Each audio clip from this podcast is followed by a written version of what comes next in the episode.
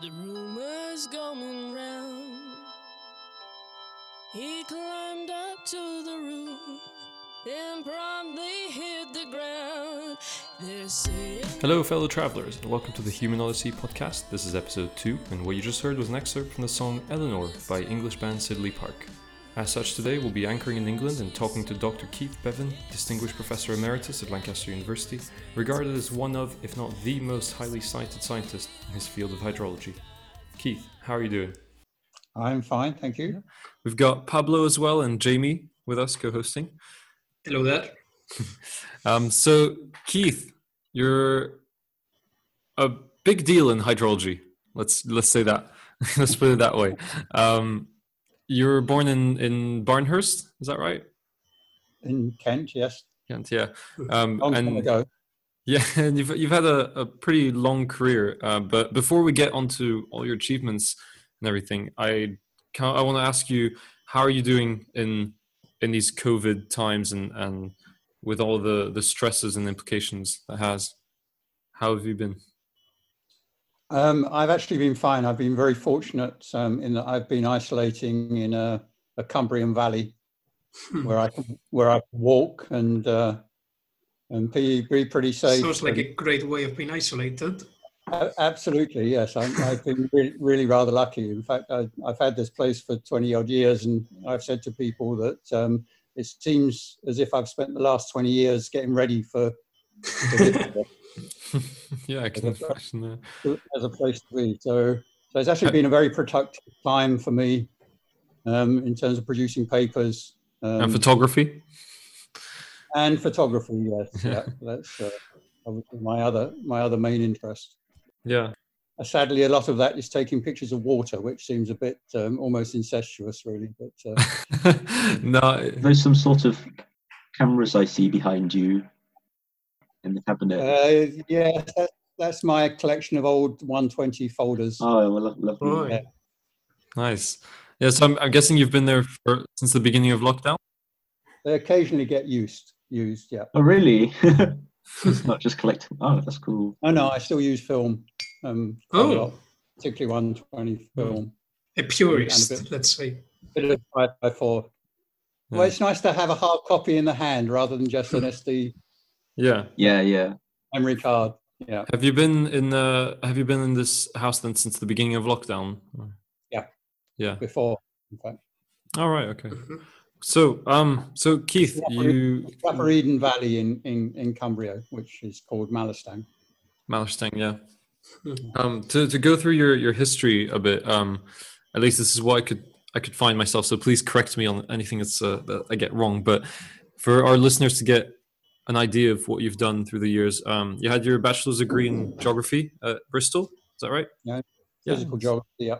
Yeah, and then uh, PhD in uh, East Anglia University uh, for uh, catchment hydrology. Yep. Yeah, and then you went on to work for uh, okay, Leeds University, Wallingford, Virginia, California, Santa Barbara, Polytechnique de Lausanne, Lausanne, KU Leuven, Uppsala, Swedish University of Agriculture Sciences, and Lancaster University.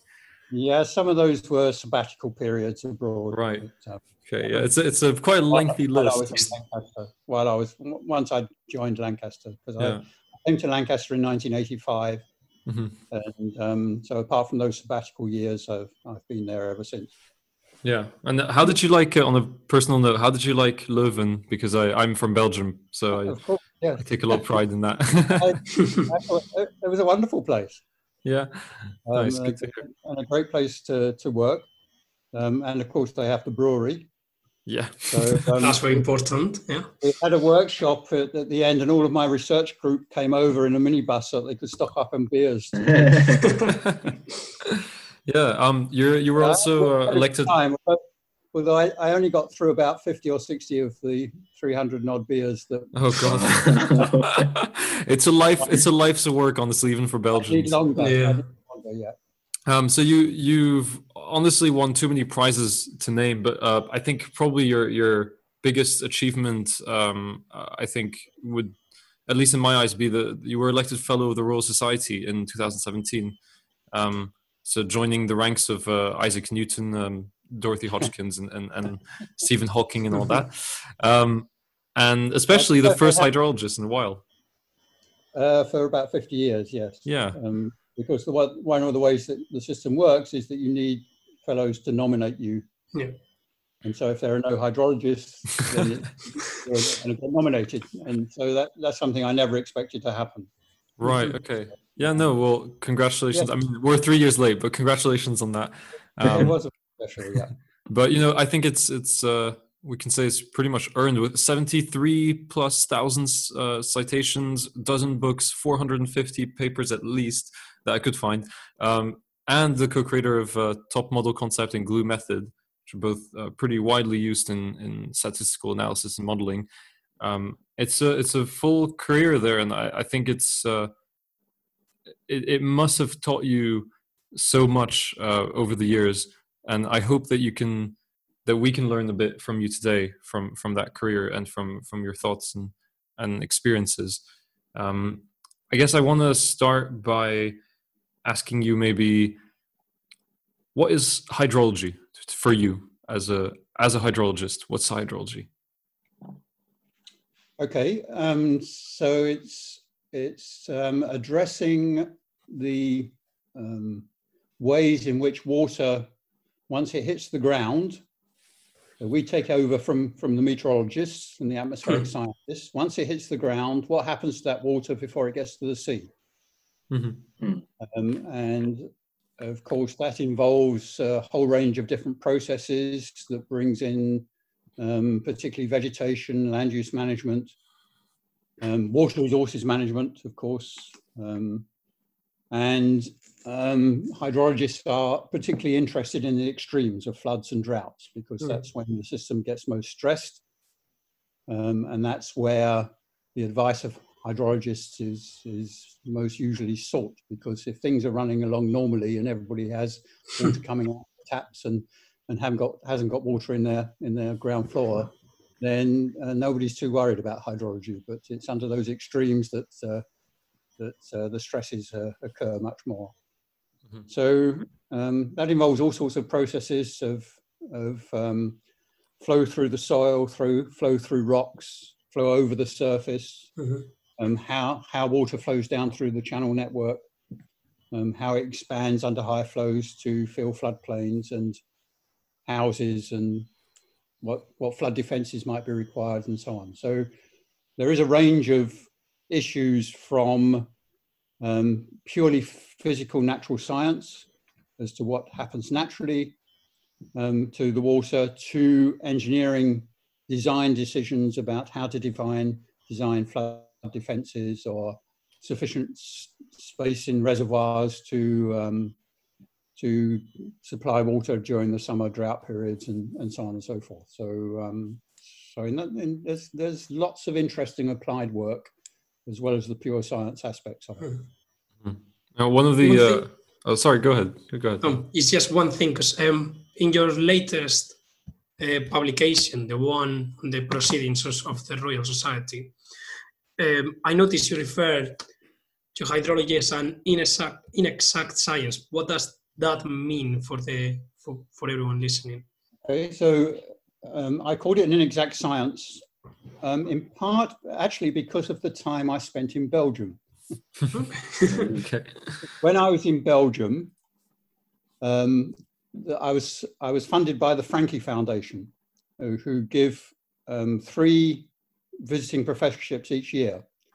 Um, one in medicine, one in humanities, and one in the- the exact sciences. So I'm not a doctor, and I don't do much in the humanities, and I didn't see how I qualified under the exact sciences either. So when I had dinner with the director of the trustees at one point, I suggested they needed a fourth in the inexact science, because hydrology was definitely one of the inexact sciences, because um, obviously, I, as I said, we, we start where the rainfall hits the ground. And but our, our ways of measuring how much rainfall we have, particularly under flood extremes and so on and so forth, are actually rather not very good. So you start off with not really knowing what your inputs are. Mhm. Okay, so it's it's not like physics where you can control the boundary conditions in the Uh, laboratory. you, you'll be surprised. and, and we, we do do some controlled laboratory experiments as well. Mhm. But when you take that out into the field, yeah. it soon breaks down. Yeah. Mhm. So, so the hydrology has has as its most basic concept the idea of the water balance. Okay, hmm so inputs equals outputs is a basic mass balance equation. hmm So the inputs are mostly the rainfall, the outputs are the river flows, and what goes back to the atmosphere is evapotranspiration. okay. Um, and in fact, one of the first people to try and apply that in the UK was John Dalton. Hmm. Um, he, did it, he did it for the whole of the UK in a paper in the uh, early 19th century. And um, he found that he could only close the water balance to within 20% with the best estimates that he had at the time. hmm Um, more recently, people have redone some of those calculations based on his numbers and have got it a bit closer. But even with the data that we have today, we still have these uncertainties about every term in the water balance equation. No. So they are all exact, inexact, if you like, Mhm. or all uncertain. We can only try and close that water balance to a certain degree of confidence. Yeah. And so, as you know, a lot of my work has been about just how uncertain, what is that degree of confidence with which we can try and make estimates in, in hydrology. And of course, a lot of that applies to other, other natural sciences I was as well. going to say, yeah, this is incredibly. Don't want to get too philosophical on on the subject of science, but that work could apply to lots of what we what you call exact sciences. You'd be very Yeah. surprised. Oh yes, yes, and but but but in, in the more exact sciences, you can do with do it with statistics. Okay, Yeah. so you've got in physics, you've got the classic five sigma Yeah, um, criterion for which you will really accept things. Okay, Hmm. but our, our so that's a, a sort of um, what might be called a statistical uncertainty or an aleatory un- uncertainty. Mhm. Whereas in the inexact sciences, we're dealing more with knowledge uncertainties or epistemic uncertainty, Mhm. where we don't actually know what's what's happening. We don't actually know what the values are. We we we we know some of the issues that can arise from a in a sort of conceptual or perceptual type of, Yeah. of from viewpoint, but we can't necessarily quantify those, and we certainly can't make the strong statistical assumptions that you can with, say, the five five sigma test. uh, And, and you say that a lot of um, practicing environmental modelers uh, have this philosophy, which we're talking about, in which they see variables and, and factors on, on their computers um, as real, as really like tangible variables, while at the same time, you say, recognizing that their science is not exact. So there's this kind of disconnect between the epistemic uncertainties and, and the the way in which we want science to be this uh, objective truth in some ways.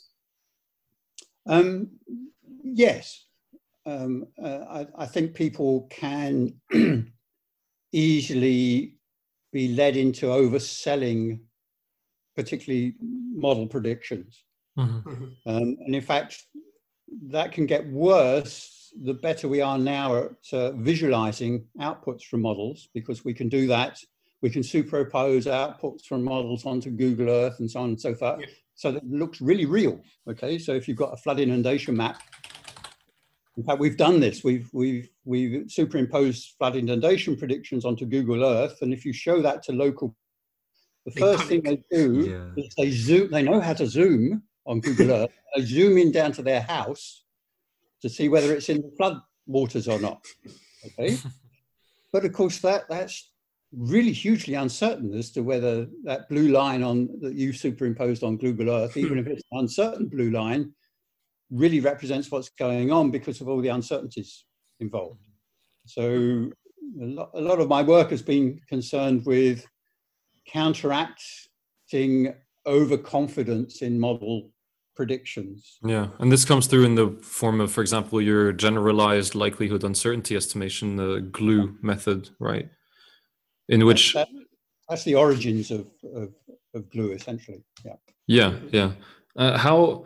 I mean, I'm not sure how easy it will be for you to explain in this. terms. Yeah, in layman terms to explain this, but for everyone. listening. how do you propose we combat these um, these epistemic uncertainties or, or even on things that we just cannot know um, in terms of data?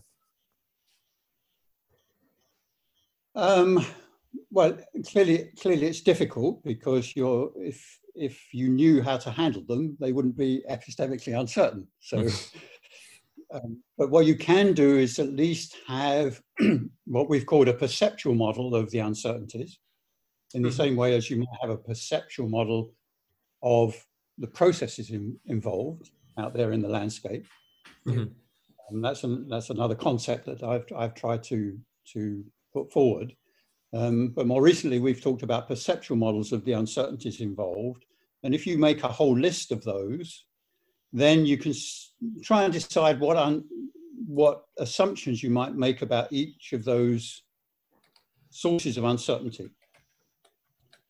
Um, and that may sometimes be difficult, but it's an opportunity to get some of the users of the model outputs involved to see Mhm.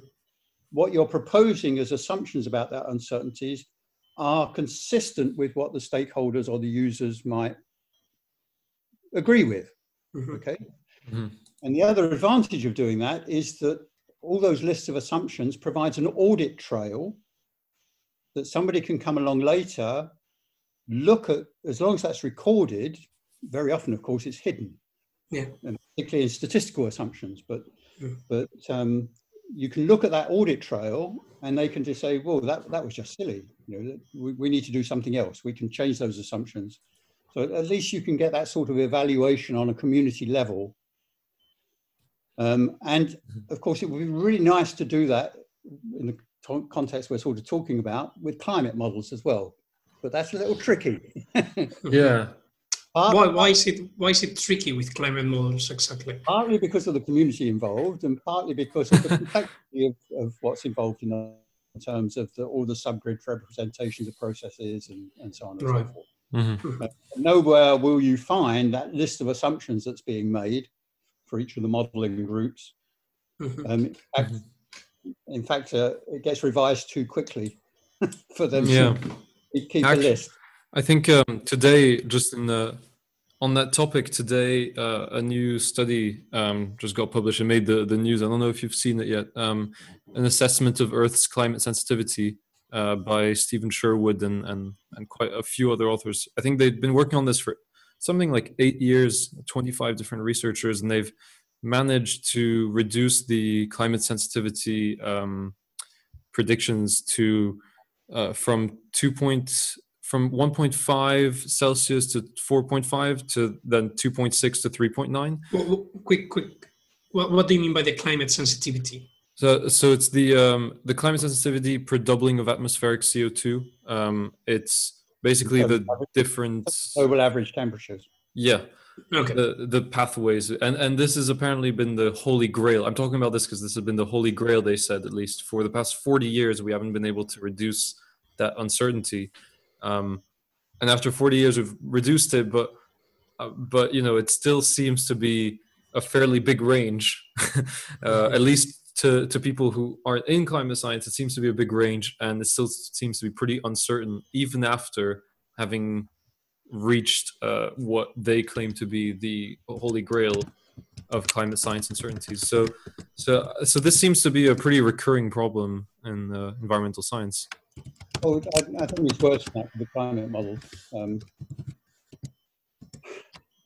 uh, there's, there's all sorts of issue, issues in terms of uncertainties with the climate models, and and I I haven't read the study. There was some in the Guardian today. There were some very silly comments from climate scientists about that study. I don't know Mhm. if you, you've seen that Mhm. article. Yeah, I, I barely saw a few things. Um, but it's not clear on what basis they've actually reduced that uncertainty.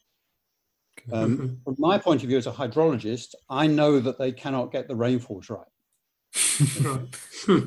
So all, all climate impact studies that overlap into then the water field are usually based on making bias corrections to rainfalls as they do the downscaling to smaller scales from the climate predictions because they cannot get the rainfall right. Hmm. Okay. Mhm. Um, and there's there's all sorts of reasons for that. But if they can't get the rainfalls right, they're not going to get the energy partitioning at the land surface right within the model Mm. before you before you post process that those outputs to do, do the bias corrections and so on and so forth. Within the model, you're not getting your energy and water balances at the surface right. Yeah. If you're not getting the water and energy balances at the surface right, how are you getting the atmospheric dynamics right? Mm-hmm. So my worry still is that the uncertainties in the climate models um, might be underestimating the rates of change Mhm. Right. because That would be the worst case scenario. Let's So say. if, if, that would be a worst case scenario. Okay. So, but I mean, what uncertainty means, in a very crude sense, is that even if you've got the sort of mean prediction, or we should say projections, not predictions in, in, in this case, because we don't know what the emi- emi- real emission scenarios are going to be in the future and so on and so forth.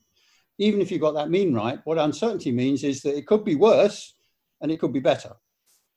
Mhm. But we do have to worry about the fact that things might be changing more quickly than the models are, are predicting, especially when we know that, that there's lots of uncertainties associated with those models. Not, not only that, but also if we have such those uncertainties in the long run would add up, imagine with underestimating everything. So that would mean it's growing a lot more faster than what we actually predict, but it will grow even faster in the future. Well, that's that's one side of the mean projection, if you like. Of course, there's also the possibility that the uncertainties will mean that things grow more slowly, hmm but that's less worrying. Yeah. You know, in, sen- in the sense of being precautionary, you know, I, I wrote that paper back in 2011 about believing in climate change, but how can best we can, can we be precautionary? In terms of being precautionary, you should be worrying about the things happening more quickly Yeah, absolutely. on on the side. So that, that that's what that's the side that we should be worrying about um, in terms of trying to induce change more quickly than or, or human social societal response should to, should be should be worrying about the, the the the quicker side of the uncertainty, not not the slower side. hmm Slower side is to our benefits, of course. Right, and and this fits into kind of uh, one of the sentences in your paper that we we talked about before, but um, that models are wrong, but it, the hard part is finding out which ones are useful. So I guess how how can we make these uh, environmental or climate models useful? How how can we determine which ones are useful, and how can we make them more useful to us?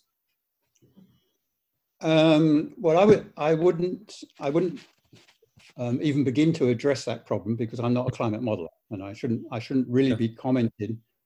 And I have some reservations about what comes out of the climate modeling community, as, as I've just explained. But I'm not a climate modeler, so I shouldn't really be uh, commenting on on what is useful on or not Mhm. from from that that work. hmm Um, but I mean, we we can be precautionary without climate models. Okay, so for flood protection, for example, again speaking as a hydrologist because that's an area I can comment on. hmm Um, we suspect that due to you know the increased uh, activity of the atmosphere, we're going to get heavier rainfalls.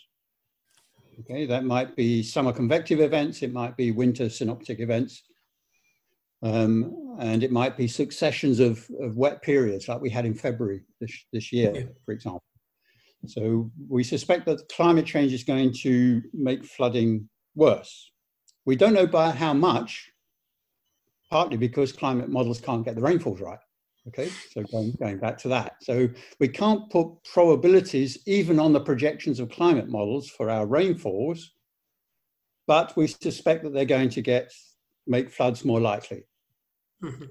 So from a being precautionary point of view, we need to protect people against flooding more than we are doing at the moment. hmm But we can make that decision to increase protection against flooding without worrying about climate models at all. We just need to decide how much money we're prepared to spend to protect people against flooding, recognizing that we're not spending enough now to protect people against flooding in the current climate. Yeah, yeah. Okay. And the same thing can apply to droughts as well. If we suspect as has been suggested, that we might be subject to increased drought periods in the summer, more severity in droughts, and even worse in other parts of the world, of course.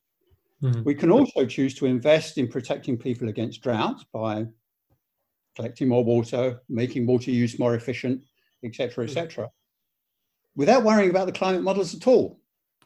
Mhm. We just need to decide how much protection we want.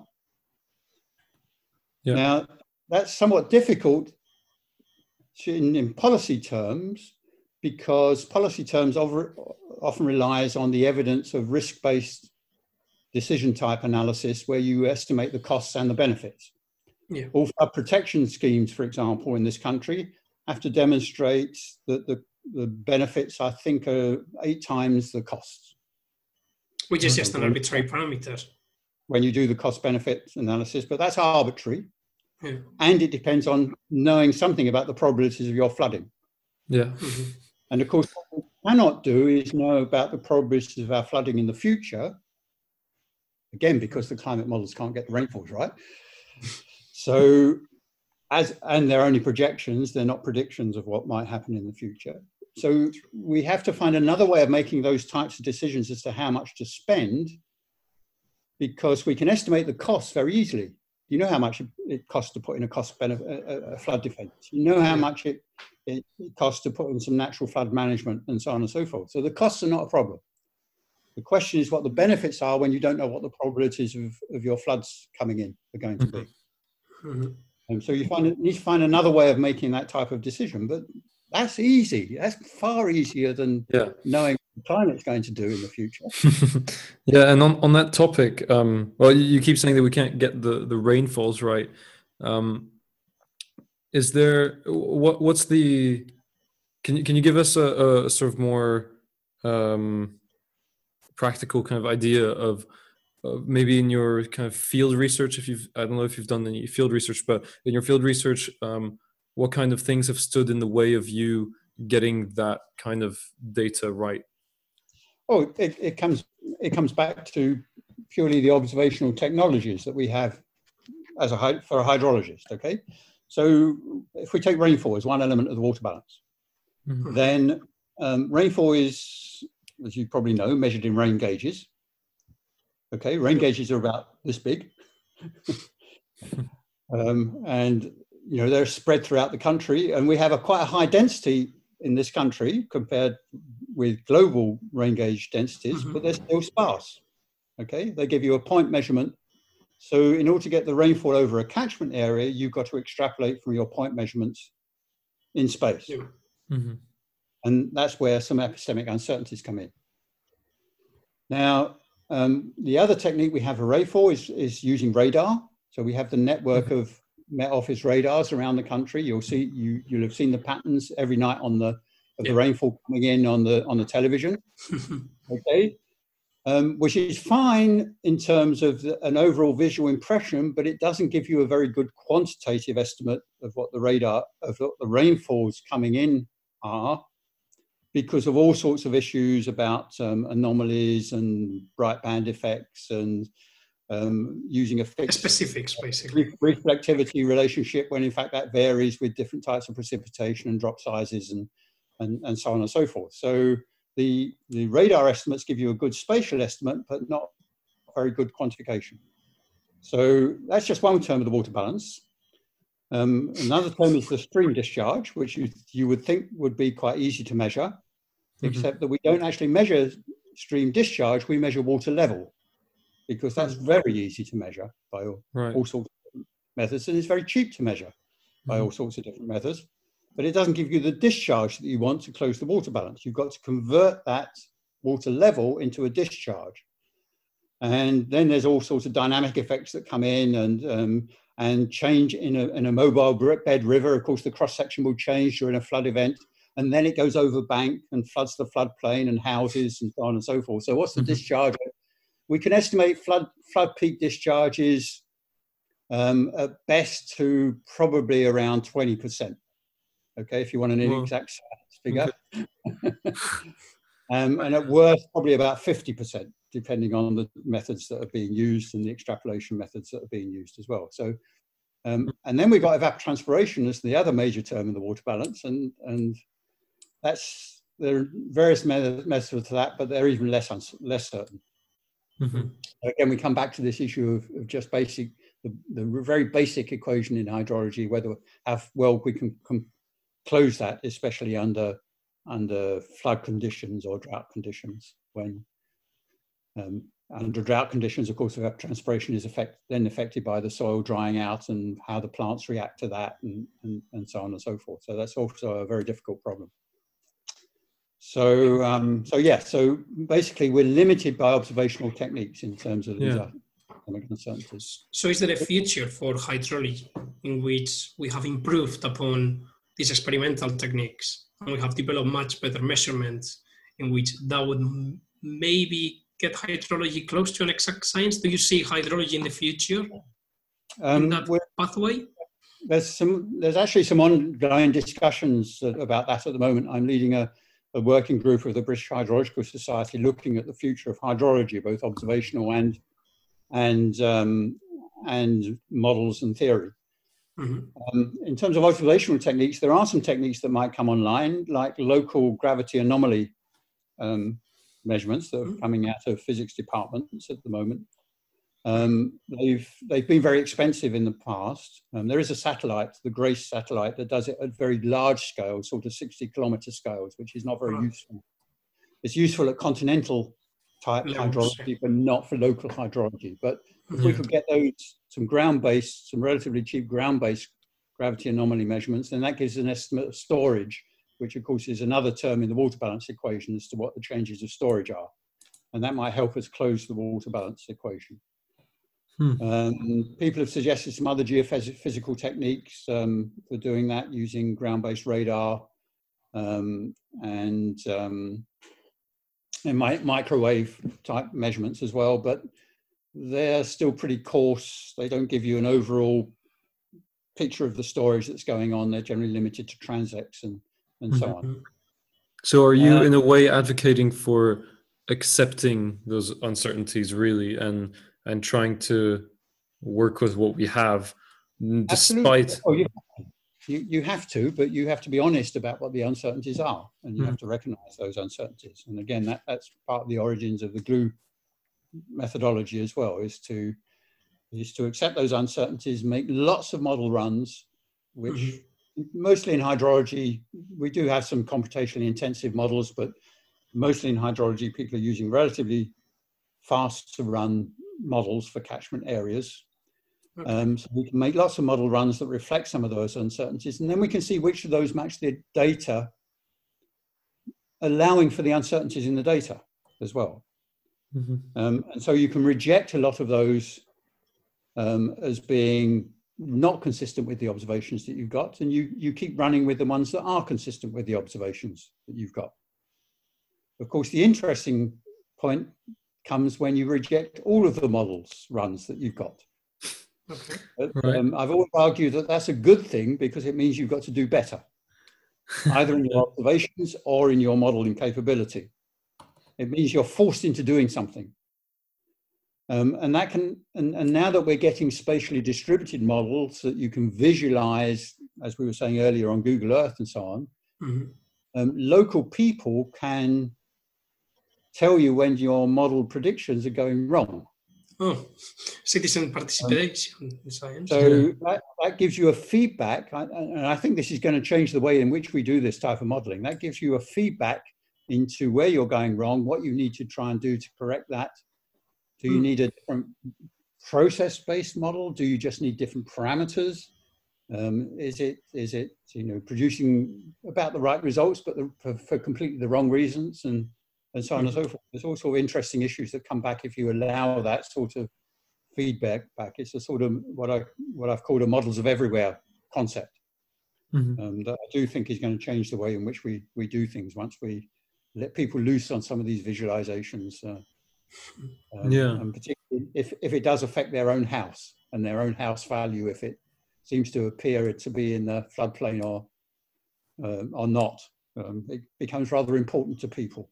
So you mentioned these really computationally expensive models uh, really quickly. Yeah. Is there some simulations that you are running are you and do these simulations have any numerical parameters apart from physical ones that you need to be careful with? Um, well, that, that's a whole subject area of discussion in itself um, Oh, yeah. because um, the computation intensive models tend to be those that are solving nonlinear partial di- differential equations, so Yeah. similar to the atmospheric dynamic models Mhm. in 3D, um, based on um, some some physical theory for what happens in the soil in a porous medium. Okay. In in in hydrology, that's called the Darcy-Richards equation. Mhm. So it's a, a continuum differential equation, um, but it's it's highly nonlinear. So you've got to use some some iterative methods. in You just evolve it over time. Yeah, so- so- similar, similar to some of the to, to things that occur elsewhere in physics. Yeah. Um, however, um, um, I've been trying to persuade the hydrological community for 30 odd years now that um, real soils really aren't like that. Um, there's there's epistemic uncertainties again about the structure of the soil and way and the way in which water flows interact with root channels and earthworm channels and cracks in clays and so on and so with forth. earth earthworm channels. Earthworm channels as well, yeah. That, oh, okay. Wow. Okay, that's quite impressive. so there's there's all of these tiny details. All this biotic turnover in the soil that has an effect Yeah. on water flows, okay? And that Mhm. interact with organic matter in the soil and how then how, how you manage the land in terms of cultivation and, and so on and so forth. So there's all these detailed complications. that are nowhere in the model. There's, no way you're going to represent that in, a, Yeah. in even the most finest detailed continuum equation. In fact, the theory, then, since the theory is nonlinear, it tells you you should not be using the same Mm, equation in a heterogeneous domain at the grid scales with which you can run your model. Hmm. You could be using something more complex that reflects the, the underlying nonlinearities and heterogeneities wi- within your grid square, okay, if you like. This makes Yeah. this makes plasma physics sound really easy, which is why the- you have exactly, exactly. The exact sciences, if you like, are far easier. in this case, yeah, yeah. I'm not. I'm not. I'm. I'm not gonna complain. I'm gonna give it to you. Yeah, uh, I want to I want to get on the topic of um, the IPCC. We we briefly mentioned your uh, uh, how should I put it? Your conflicts with the uh, the international kind of climate modeling uh, and and. Conflicts makes it sound like there's a war coming. Well, Yeah, maybe not a war, but at least it sounds like you guys have had your differences. At least, um, can you you've explained a little Oh, bit? to- no, only, on- only in the sense that um, I, d- I don't think that the climate models that go feed into the IPCC process sufficiently recognize the uncertainties involved in making those projections. Okay, Mhm. so they they do do ensembles now. When I started this, each each group only had its own deterministic model. So the ensemble was just the ensemble of models from the different groups, modeling groups Yeah. around the world. Now, most of those groups are doing ensembles, um, but of course that's that's expensive. So that tends to be with a somewhat coarser grid scale than and their deterministic, their best their best estimate model, if you like. Um, but even the ensembles with perturbations to parameter sets and, and, and so on and so forth, um, I do not think reflect properly the uncertainties involved in making those projections. Mhm. Added to which, I still have this issue. It's not a conflict, it's just you know a fact that they cannot get the rainfalls right. And that's Yeah. that's what I'm looking at.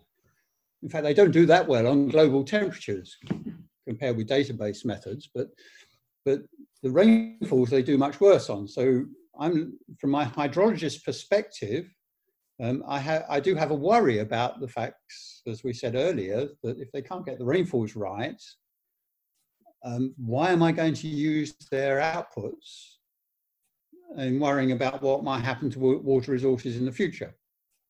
Yeah. um, and flooding and, and droughts and, and, and so on and so forth. So that's why I've, I've sought to sought to. So I'm not I'm not critical of them in the sense that they they're not doing the best they can given the resource that's available in terms of computational time. Um, I just worry about the fact that they're not properly reflecting the uncertainties.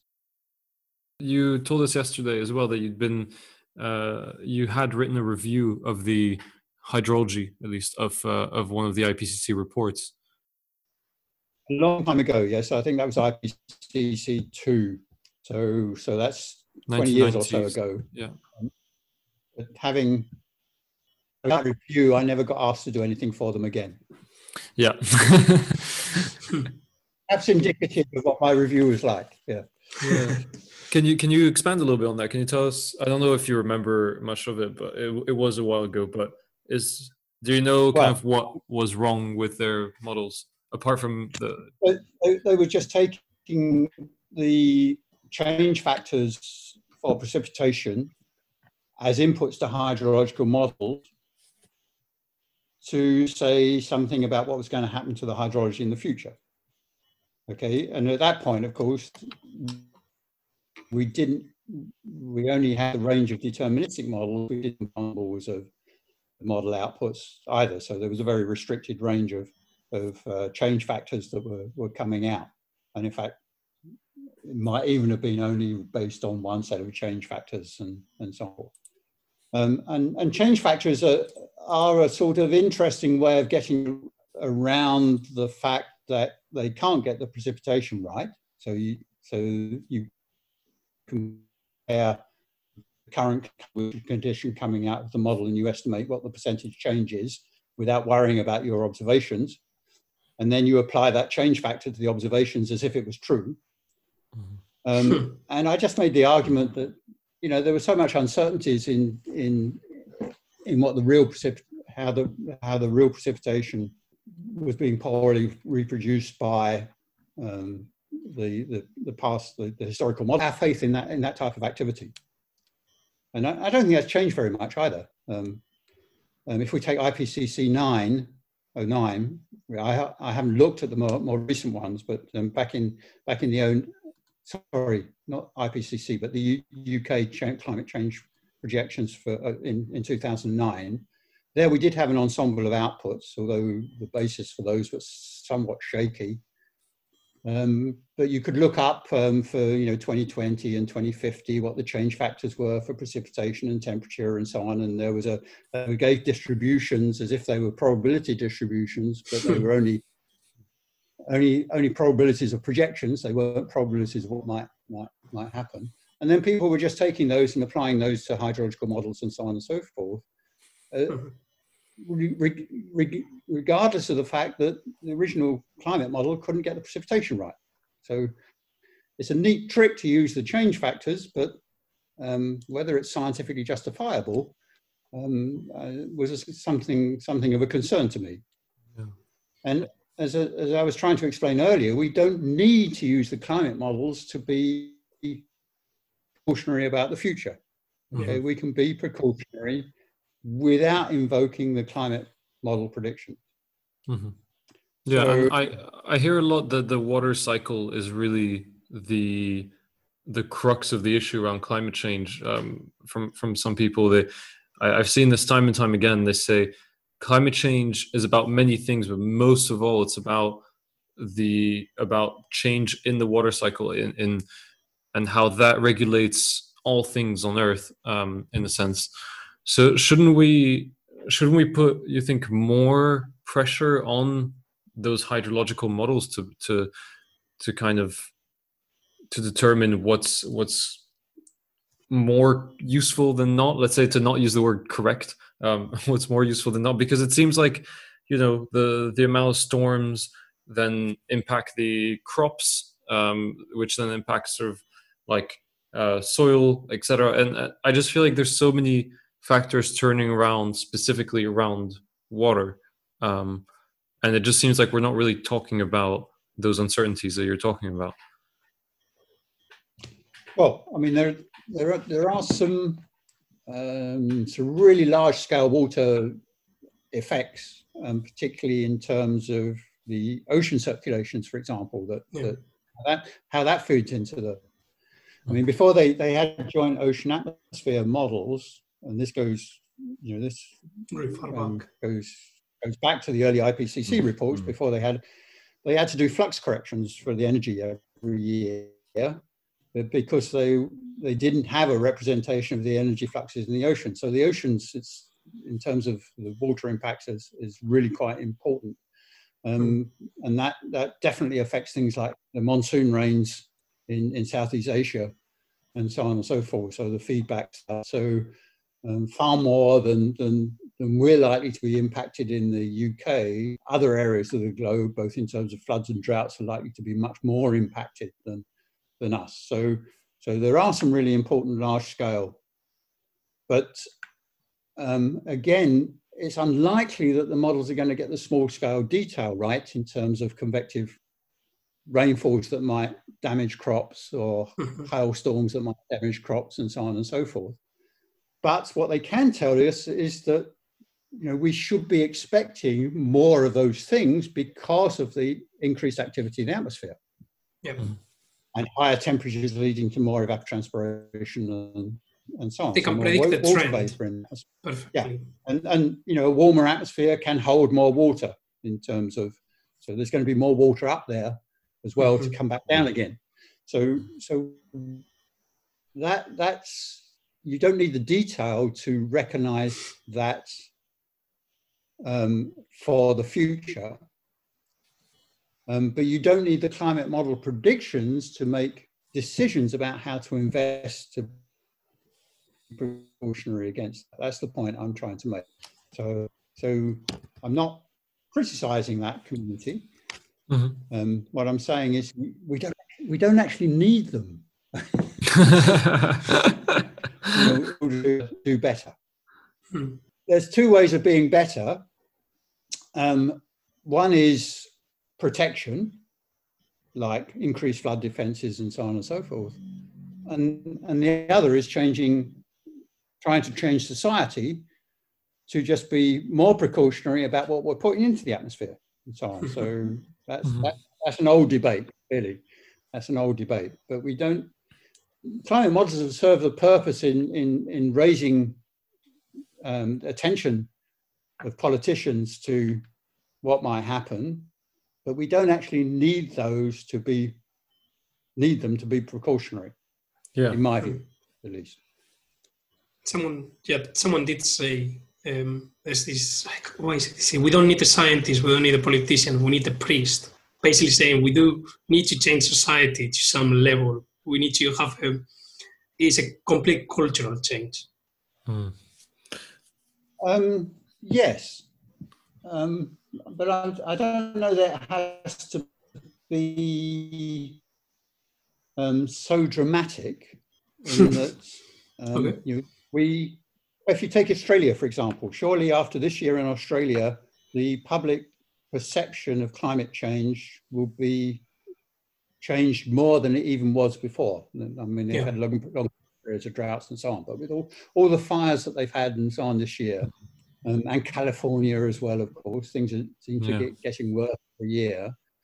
Public public perception will will change, um, more so in those more extreme environments, perhaps than than in our environment, when the change, even though we suspect it's happening in terms of floods and and so on, um, is may be significant, but perhaps the perception will change. It's, it's a question of, of ha- having the, the people, the politicians who would you know, take that as being important. Mhm.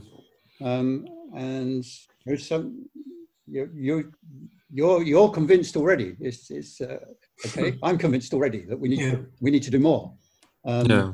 It's a question of how, what the best strategy is to, to try and in, in, induce greater change.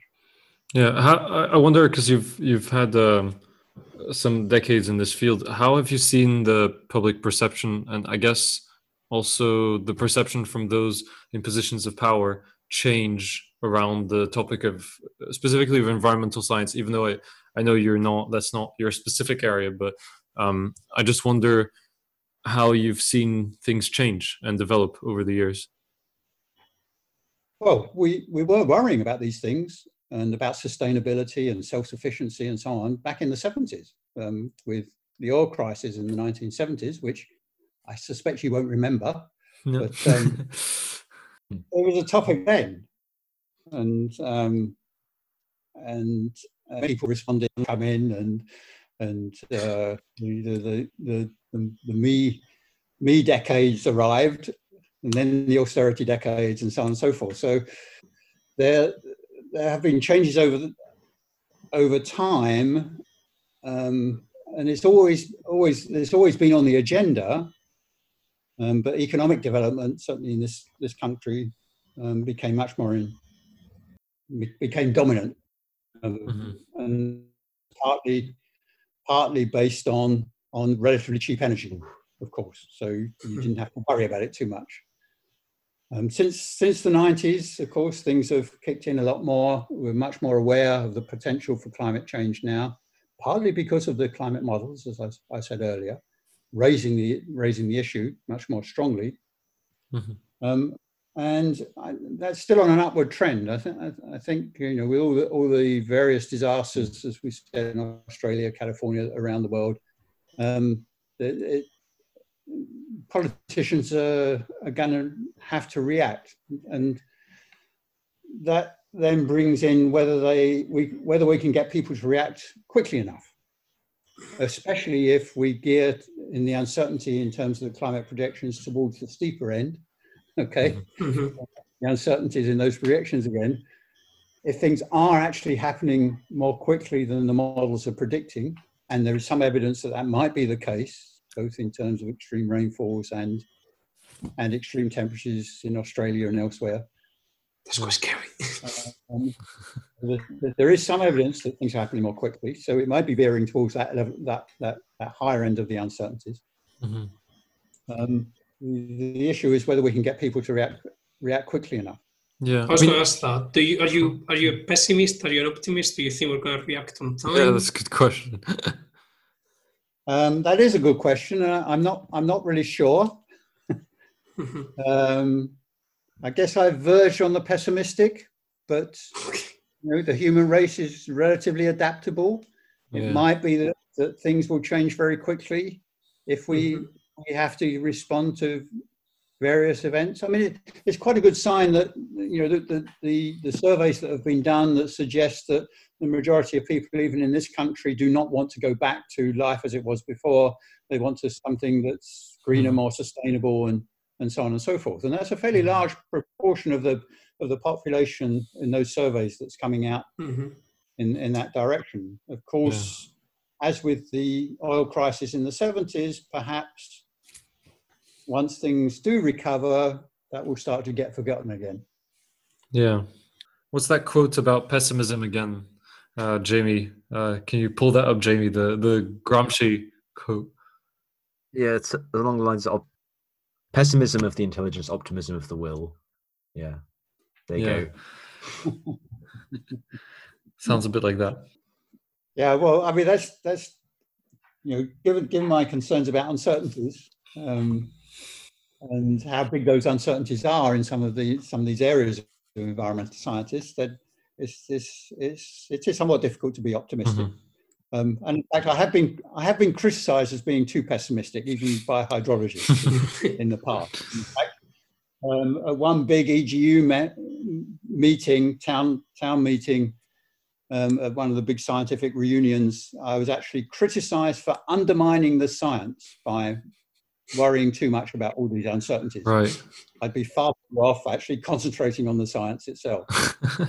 Um, that actually led to an interesting a series of papers about undermining the science that I initiated in, uh, in a journal called Hydrological Processes. Hmm. But um, so that, that, actually, that was actually quite fun. I mean, yeah. It seems like you wear that as a badge of honor in a way. And you do have to be you do have to be honest about about you know what you can do, Yeah. um, what you can predict, what how how well you can represent these systems, which, as as you said, are far more complicated than some of those physical things that you're doing, plasma physics and so on. You know. But uh, do you think that I mean surely I I look at this from a non-scientist point of view it seems to me that when you have models with so many factors. Like uh, you know we've uh, we've talked on the podcast before about people trying to model the entire planet inside the program and just how absolutely insane um, it, it, must be just the amount of data that's required for that um, theoretically.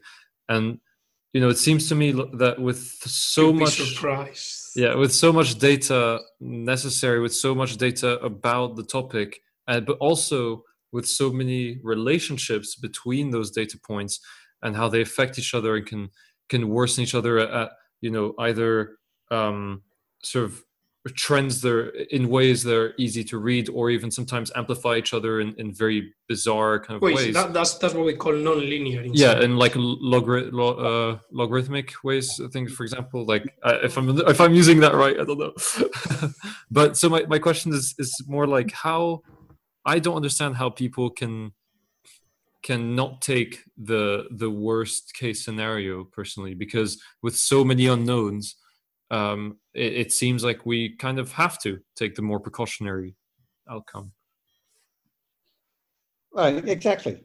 Um, and that, that would be my argument too. And, and, and one way of I, I've tried to push things in that direction is, is to be to try and encourage people to be more explicit about their uncertainties, especially about the epistemic mm-hmm. uncertainties, the lack of knowledge.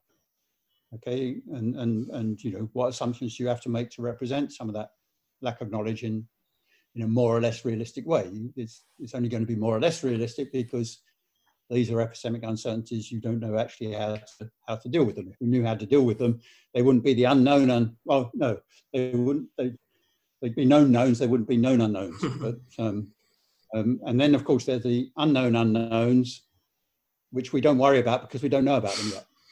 Mm. So, so those are the one uncertain. Those are the uncertainties that we don't have to worry about, but you just have to recognise that you might have surprises come in.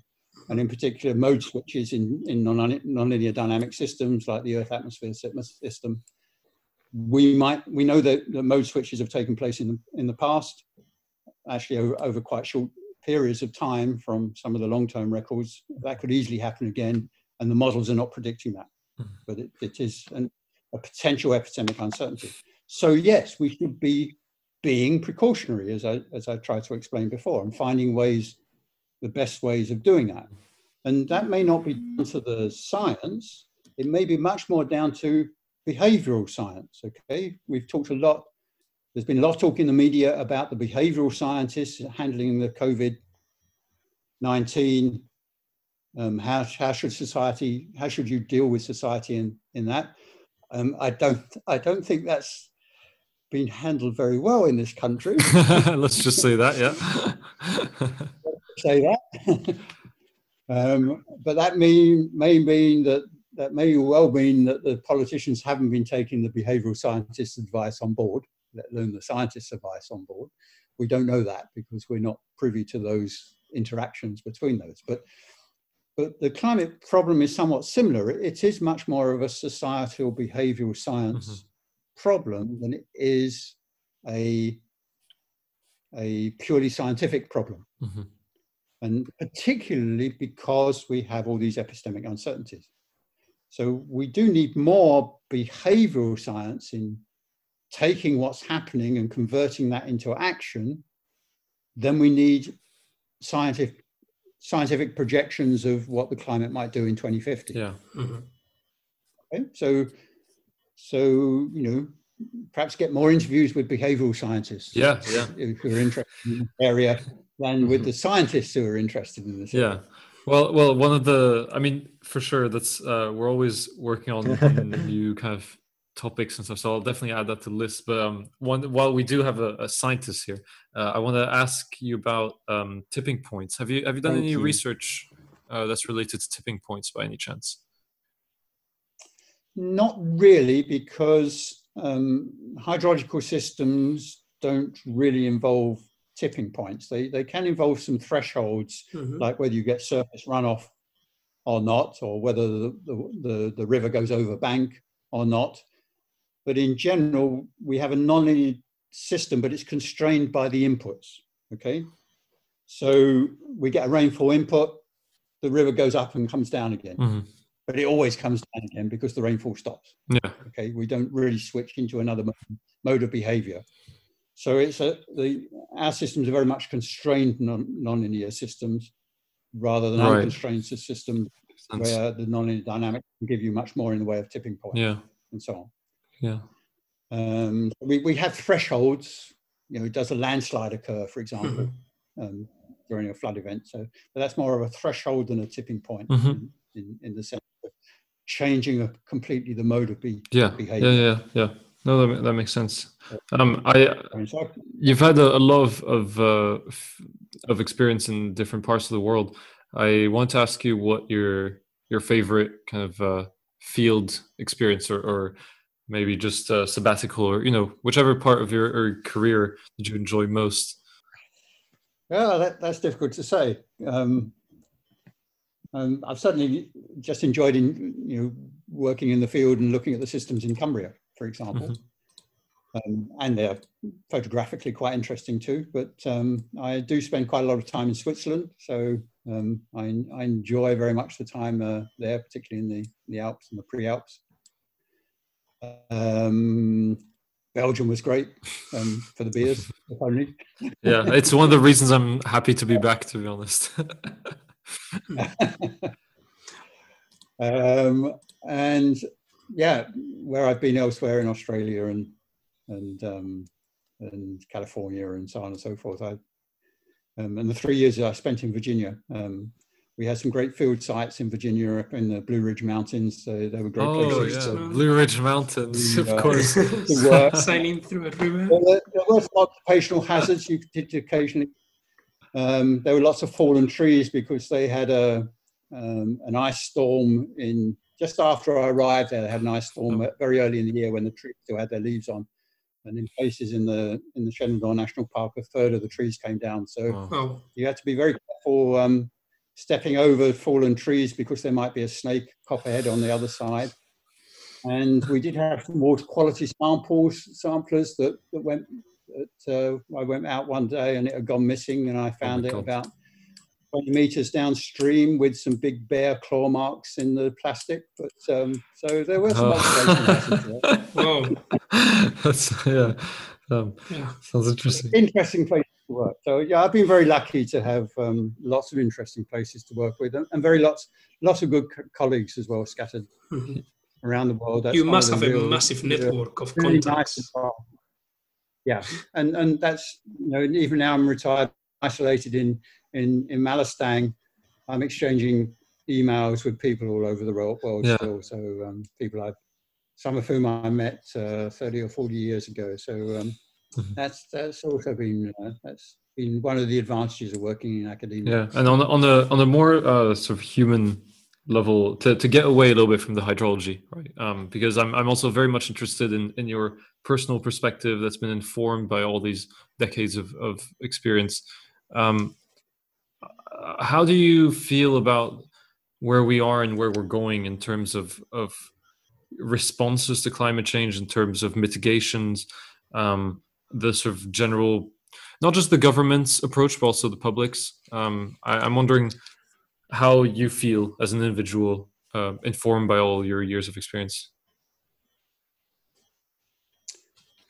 Um, well, that sort of goes back to some of the discussions we had earlier. I, I, as I said, I'm somewhat pessimistic that we're going to get society to react quickly enough, especially if things might be happening more quickly than the models are predicting.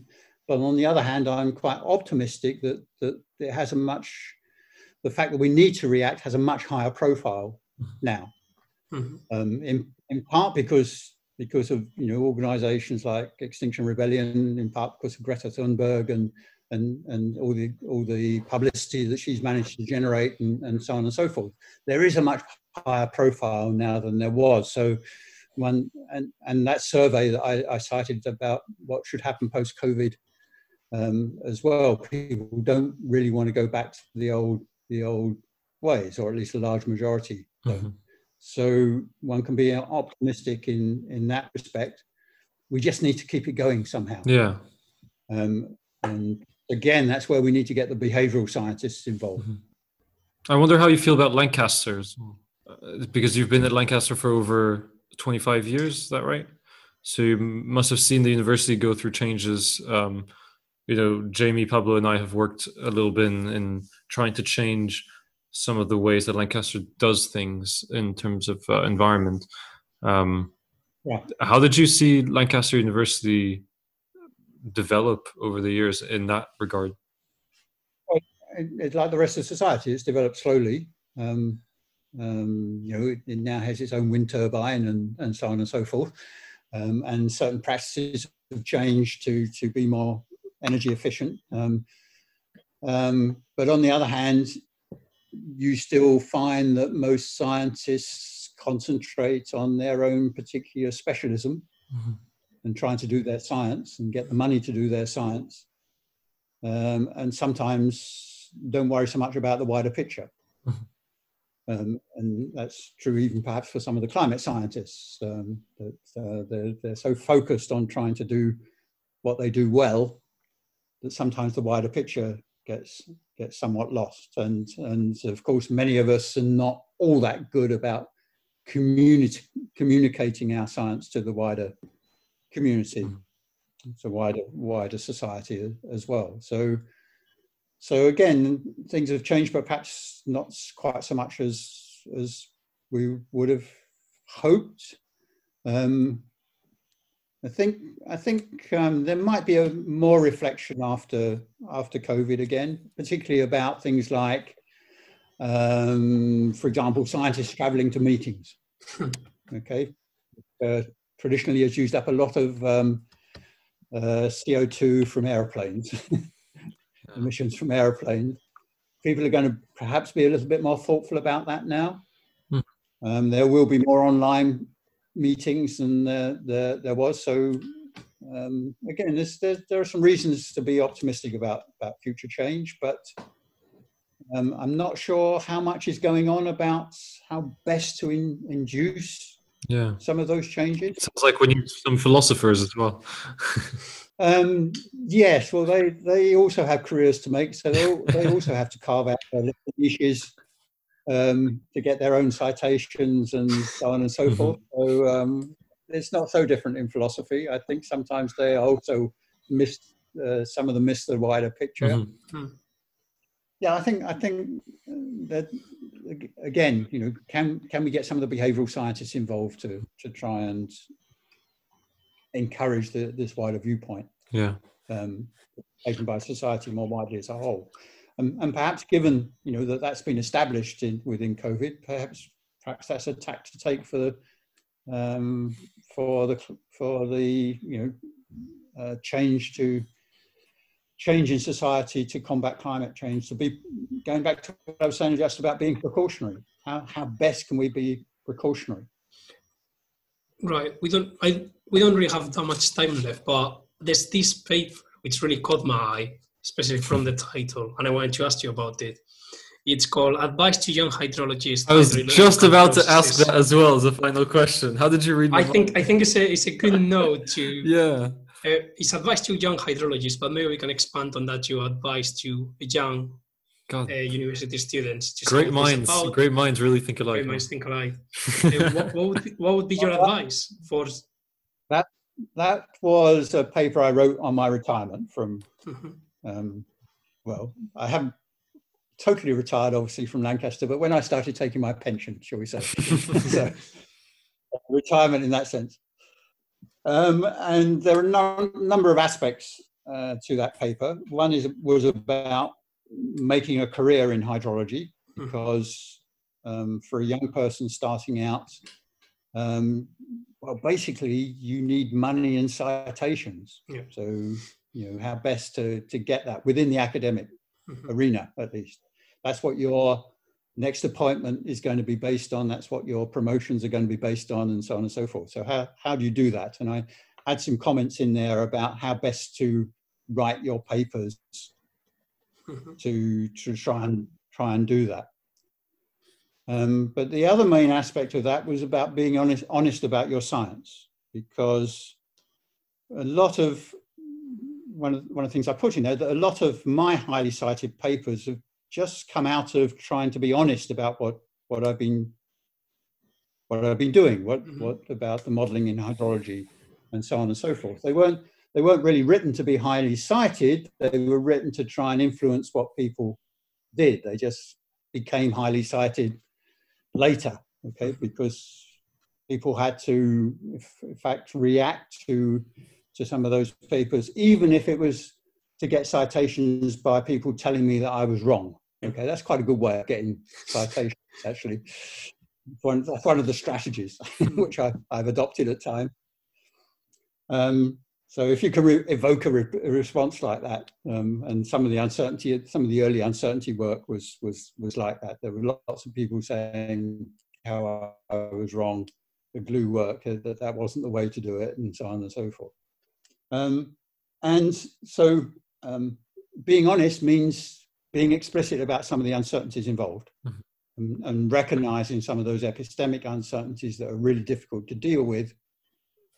Um, and, you know, that applies not only in hydrology, it, because we have, in, in, as I said, relatively fast to run models, we can, we can address that problem perhaps more easily in hydrology than we can with some of the computationally demanding models in some other subject areas. So it's been a good platform with which to try and develop some of those ideas. Mhm. But it comes out of being honest about your science, Mhm. okay, about about the uncertainties, about what you can say, what you can't say, about how some of these systems and the processes within those systems are operating.